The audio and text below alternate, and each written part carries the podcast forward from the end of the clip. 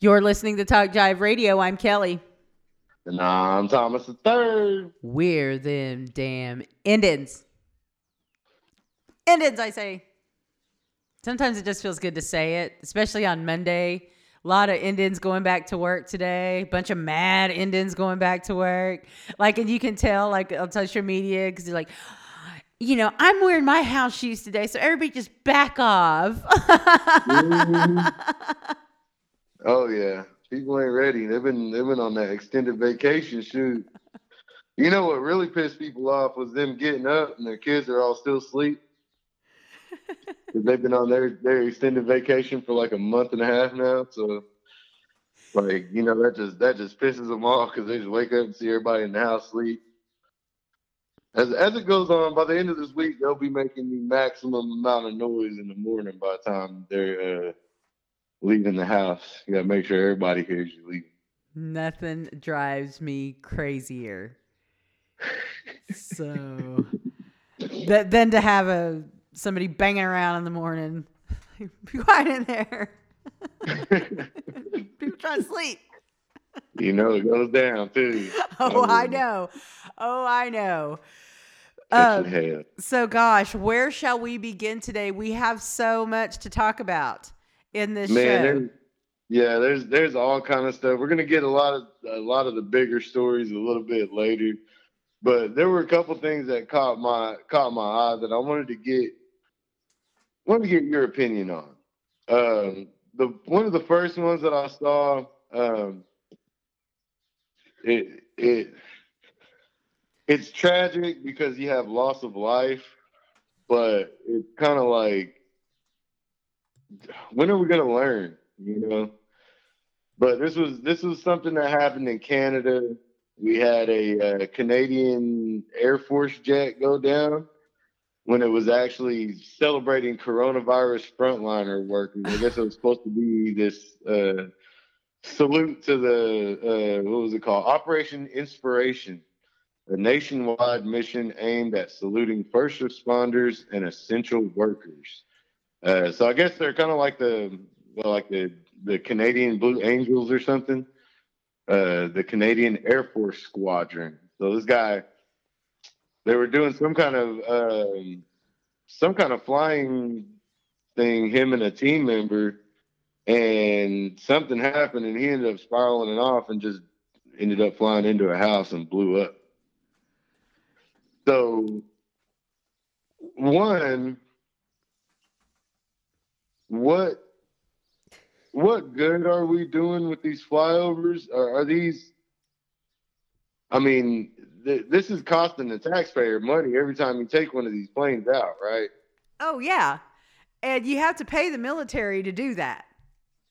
Th- those flyovers at the OU football game, yeah, those aren't just done out of the goodness of the military's heart. Yeah. The things that you see at the NFL stadiums and the baseball games and all that. No, no, no. The military's getting their cut. And the taxpayers are the ones that are footing the bill. Absolutely. And, and, while, and, we are, and we are aware that this is Canada, so this is Canadian taxpayers, but the same thing happens in, in America. It happens in America all the time that that we have these flyovers and stuff like that.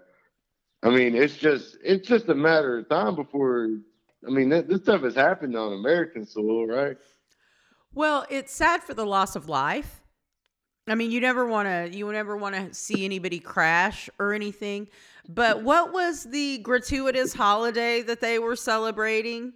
That just seems was that necessary to have the Canadian equivalent of the Blue Angels out and about and I mean, I had so many rude things to say about just morbid, you know, things. Yeah. You know how I get.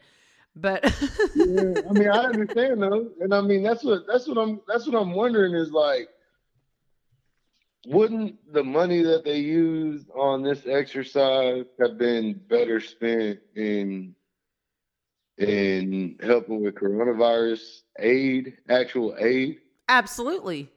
I mean, isn't there isn't there something that it's it's not like the the military branches of the government have their hands tied. They could probably pitch in some on some of this stuff. You know what I mean? Like, I'm sure they are, but I don't think that this is helping it. Is what I'm saying. I don't know. If, I don't know if if if morality is the main thing that we need to be focusing on right now because it's not over yet. It's not like we won the battle or anything. I mean, Or patriotism. really Yeah. Like, the, and you know, the other day when Weijia Jiang posed that question to Trump and he ran off stage, you know, why is it about this constant competition? Like, it- really does. It seems like, well, let's make sure that our people are the most patriotic, and we got the way that we do that is to show off our military strength and these gratuitous shows. Like, and it's not that I'm not proud of our veterans and our military and things like that, but there's a difference. There's a difference in being proud of somebody who goes and and accepts that responsibility to protect their country and just wasting taxpayer dollars just to try to make somebody feel better. Well, that's that's the that's that dichotomy, I guess. You either you're either for the troops or against the troops. You know, like people don't understand that you can be supportive of our military while still wanting to hold them accountable. Well, Like and that's, here's that's normal. You know what I mean? That's the way it should be. but we have we have this thing where we want to support the troops, but we want to forget the veteran. You know, Oh, yeah, support the troops as they're going off to war, but you know what? As they come home, let's ignore their mental health. Let's ignore this huge homelessness issue that we have. Let's ignore PTSD and let's ignore uh, marijuana as a as a suitable alternative, a medical alternative to opioids. Let's just make sure that they have just as hard a time as the Indians do to access resources. In fact, the Indian veterans back of the line. Well, what's what's interesting is how all of a sudden patriotism um, is more racism than patriotism. Like it's it's like this forced patriotism. It's conflated. You either you either love this country or you can go. You can go back to your country, or you can go wherever you're from or whatever. And it's like, hold up, man. I ain't gotta love shit. I can hate this government all fucking day long. I'm Indian. Won't you fucking go home? Right? Like shit, we can we can try to change this shit. I ain't gotta love it. Fuck that. Like that's not the way it is. Like that that's been something that I've seen a few times people will just if you don't like it, you can just leave. No, motherfucker, you could have left when Obama was president if you didn't like it. By For that real. logic. Like that's that's not how it works. You don't just get to tell people to leave. That's that's you thinking that you have some sort of uh, moral authority, some some moral high ground. You have you have more of a right to be there than that person does. Well- and and that brings me, you know, to my next my next point that I saw was the the Ahmaud Arbery shit. You know, we've had all these people defending what what happened and all this, and we're we're hearing now that it's coming out that they chased him for four minutes before the that video. That they chased him down in their car. That both of them, the the the uh, I can't remember what their names was, McMichaels and the other guy that filmed the video. They both were in cars chasing him for four minutes before they finally boxed him in and and murdered him. And if you don't think four minutes is a long time, set you a timer and hold your breath. Okay. Four minutes is four minutes a is a long time, especially when you're running for your life. Yeah, four minutes is a long time. Four minutes is a long time to. That's not a snap decision in four minutes. You you Yeah. you know it, it was, and it was antagonized. It, it Oh yeah. it was continued. They they were pushing it and pushing it and pushing it so that they wanted that result. They were intentionally yeah. trying to murder him. Well, and what they're what they're uh, what I'm thinking is there's probably more video, and they're they've probably gotten a hold of the actual pings and everything, and and matched everything up from when the calls were and all that kind of stuff because they actually chased him that whole time. And you know, it's crazy because they don't have any any proof that he stole anything. They have no right to make a citizen's arrest other than I'm white and I'm the authority. You better stop. That is a scary place that we are in as minorities and especially as Native women. I always say, especially as Native women, because we are the low women on the totem pole. Nobody gives a damn about Indian girls. That's why we go missing in such large numbers, is because it's so easy to be dismissive of us when we say, oh, well, she just ran away, or, you know, whatever. What all, all of those excuses. And that's a really scary thing when you consider and we've all been there as a brown person any brown person out there understands that that experience and we live it on a daily basis. If a white person says something to you they expect you to follow that like it's that like it's an order. Oh yeah. Like it's a directive like you have to do this. Like you're you're the help. Yeah like you know hey gal Talking to you. Hey, boy. And so this this brings me to another another point that I had written down was a lot of these stories and um, these different things on the internet. They bring out a lot of trolls, and I think a lot of people who just say stuff without really thinking.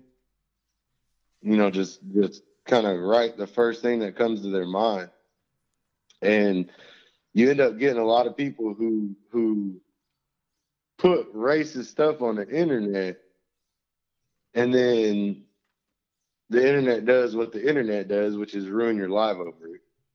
The the, the internet will ruin your life over a, over a a racist post a racist comment.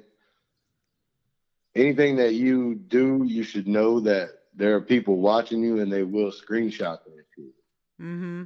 You know, and so we are them. What do, you, what do you, yeah, what do you think about that? Because there's a lot of people who like it's like they don't they don't understand that their words really have consequences.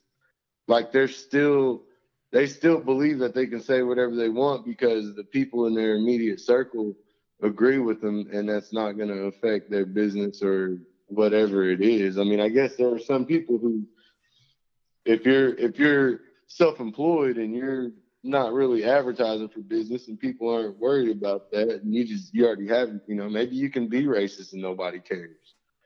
I guess there's a lot of that out there.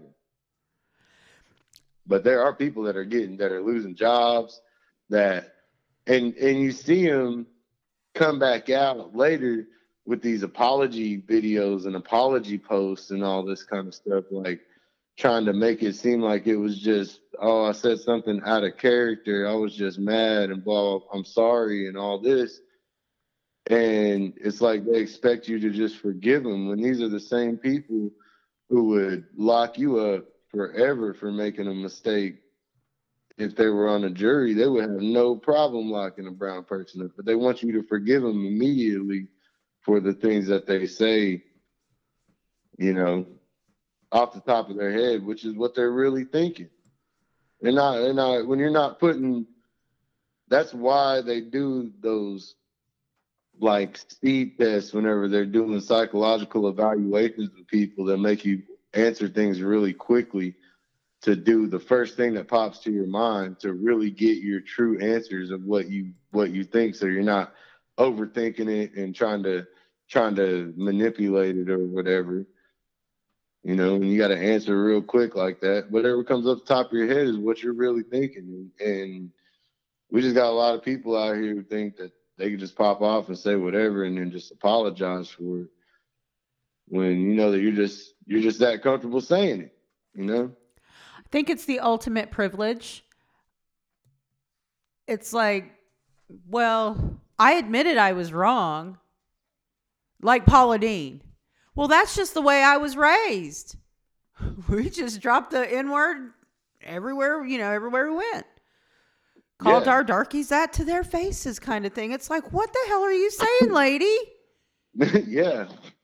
I mean that's but that's that's normal for them. It's like a there's a normalcy to it. And I mean, I guess it would be hard to break a you know break an old habit like that, but I don't know. We're just there's a lot of people that are exposing themselves and they feel really brazen about putting it out there, and I just I just see it I see it happening a lot more, and and um, I'd like to see some of these tribes be a little more proactive and start banning people who have racist shit to say about the tribes. Just ban them from all tribal casinos and tribal land.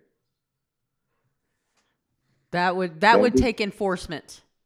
And don't do business with them. Don't you know? I mean, even if you just start with your own tribe, just just one tribe saying, you know what, we're gonna. I don't care if this person's from California or whatever. We're gonna put a permanent ban on this person from any tribal property, any casino, any of that. If they want to talk bad about Indians, they don't deserve to be on our land, or uh, we don't we don't need to accustom them. We we we have the right to refuse service as well. It would be interesting to see how that would play out. It really would, because you would have to consider who is in power and who would try to arbitrarily use that power Yeah. to to do that. So yeah, that would be a really fascinating case study for sure. Yes, we have a crazy show for you today. Um, we talk about all kinds of things. So make sure that you stay tuned. We are indigenous, we're independent, and we are them damn Indians at Talk Jive Radio.